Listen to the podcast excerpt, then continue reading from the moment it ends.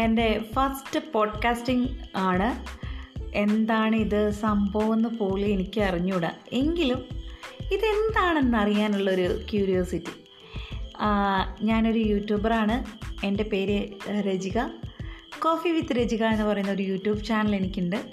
അപ്പോൾ അവിടെ കുറച്ച് പോസിറ്റീവ് ചിന്തകളൊക്കെ ആയിട്ട് അങ്ങനെ പോയിക്കൊണ്ടിരിക്കുമ്പോഴാണ് ഒരു പോഡ്കാസ്റ്റിംഗ് വീഡിയോ എന്റെ ശ്രദ്ധയിൽപ്പെട്ടത്. അപ്പോൾ എന്താണെന്ന് ഇത് എനിക്ക് മനസ്സിലായില്ല. ഞാൻ അന്ന് തൊട്ട് ഇതിനെ ഒന്ന് വാച്ച് ചെയ്തു.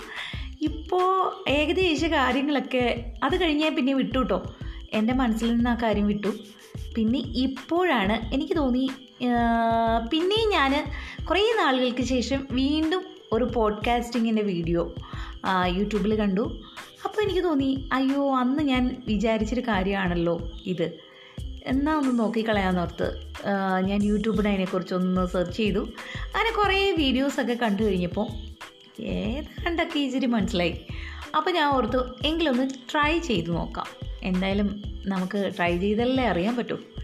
അപ്പോൾ അങ്ങനെ ഞാനൊരു ഡൗൺലോഡാക്കിട്ടോ എന്നിട്ട് ഒന്ന് ചെയ്തു നോക്കുകയാണ് അപ്പോൾ ഇത് ഈ വോയിസിലങ്ങ് എറിക്കുമെന്നൊന്നും അറിയില്ല.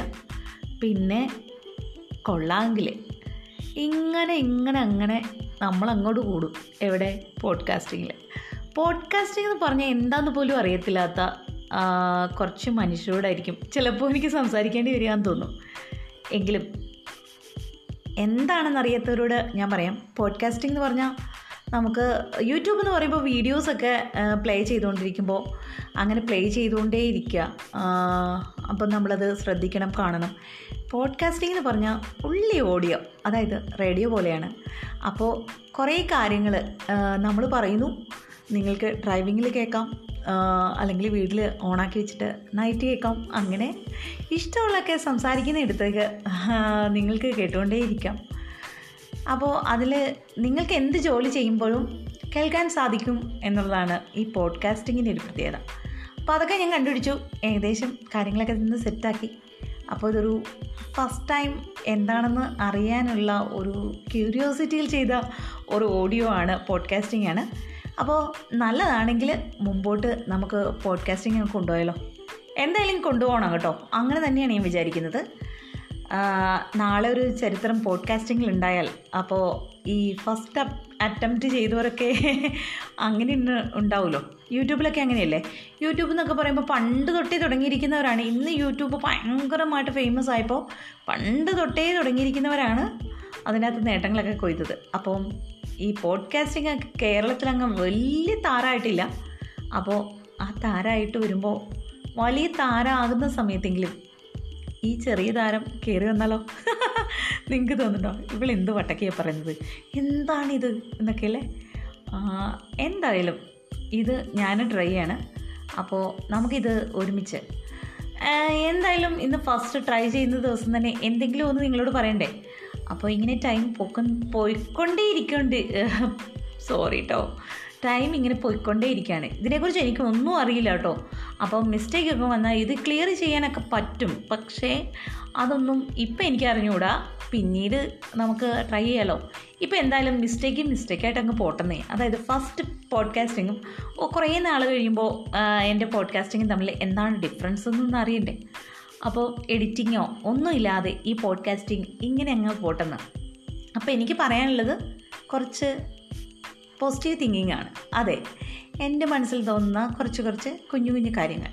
നമ്മുടെ ജീവിതത്തിൽ ഏതൊരു വിഷയത്തെയും നമ്മൾ ഫേസ് ചെയ്യുമ്പോൾ നമ്മൾ അതിനെ ഒരു പോസിറ്റീവ് മൈൻഡോട് കൂടി നമ്മളതിനെ കണ്ടാൽ നമുക്ക് ആ പ്രശ്നത്തിൽ നിന്ന് ആ പ്രോബ്ലംസിൽ നിന്ന് ഒരു സൊല്യൂഷൻ കണ്ടെത്താൻ പറ്റും.